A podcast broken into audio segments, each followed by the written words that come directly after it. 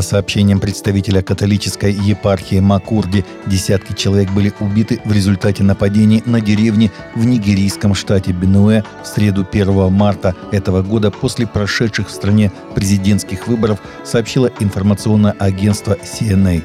В эксклюзивном интервью AC Африка священник Ремигиус Ихюла, директор комиссии справедливости и мира католической епархии Макурди, описал произошедшее насилие. Он сообщил, что сотрудники епархии были эвакуированы военными. По словам Ихьола, во время нападений вооруженные кочевники Фулани напали на столицу штата Бинуэ Макурди. Мы все время удивляемся, как обычные пастухи могут заполучить военное снаряжение – Единственный возможный вариант – помощь властей, предположил священник. Подавляющее большинство племен Фулани – мусульмане, а большинство их жертв – христиане. На этих выходных 4 и 5 марта во Вьетнаме впервые прошел евангелизационный фестиваль любви с участием Франклина Грэма. Это первый случай, когда вьетнамское правительство дало разрешение на проведение евангелизационной проповеди с иностранным спикером не на религиозный праздник – Раньше такие мероприятия разрешались только во время Пасхи и Рождества, сообщает Christian Today. Накануне фестиваля Грэм встретился с заместителем премьер-министра Ли Мингхаем и представителями Министерств иностранных дел, Министерств внутренних дел и правительственного комитета по делам религии. В подготовке фестиваля приняли участие более чем 300 местных церквей. На мероприятие пришли тысячи людей, чтобы услышать благую весть.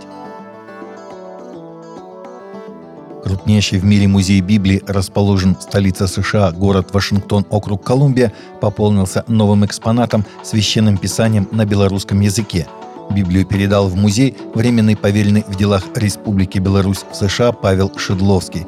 Он сделал это от имени Союза евангельских христиан-баптистов Беларуси по просьбе его председателя епископа Леонида Миховича – Писание переведено на белорусский язык Иереем Владиславом Чернявским, издано библейским обществом в Минске в 2017 году 500-летнему юбилею первой белорусской книги Франциска Скорины «Печатной Библии на церковнославянском языке». Как отметили сотрудники музея, к настоящему времени уже собраны Библии с учетом белорусской на более чем 600 языках и диалектах – Музей Библии открылся пять лет назад и стал самым большим в мире и самым необычным из подобных музеев. Площадью 43 тысячи квадратных метров он расположен недалеко от Капитолия. На шести этажах расположено более 40 тысяч предметов и артефактов, начиная со времен Авраама и заканчивая периодом Нового Завета. 98-летний проповедник прыгнул с парашютом, чтобы рассказать людям об Иисусе и его жизни – свои 98 лет проповедник из Северной Каролины Рой Джерниган продолжает проповедовать Евангелие. Его глаза почти не видят, он потерял жену, оставил пасторское служение из-за проблем со здоровьем, но продолжает проповедовать и использует для этого все возможности. В январе этого года он решился на прыжок с парашютом, чем привлек внимание репортеров, которым с удовольствием рассказывал о своей жизни и о Господе. «Господь спас меня, когда мне было 28 лет», рассказал Джерниган в интервью.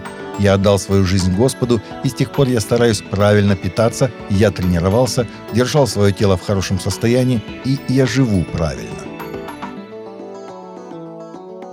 Елей, которым будет помазан на царство король Великобритании Карл III, осветили во время церемонии в храме гроба Господня в Иерусалиме. Об этом говорится в заявлении, распространенном пресс-службой Букингемского дворца, сообщает РБК.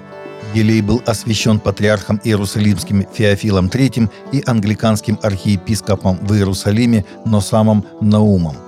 Как отмечается в заявлении, масло для освящения сделали из оливок, собранных в двух рощах на Илионской горе, в монастыре Марии Магдалины в Гефсимании, где захоронена бабка Карла III, принцесса Алиса Баттенберг, и в расположенном неподалеку Вознесенском монастыре – его ароматизировали эфирными маслами кунжута, розы, жасмина, корицы, нероли, бензоина, амбры и цветков апельсина.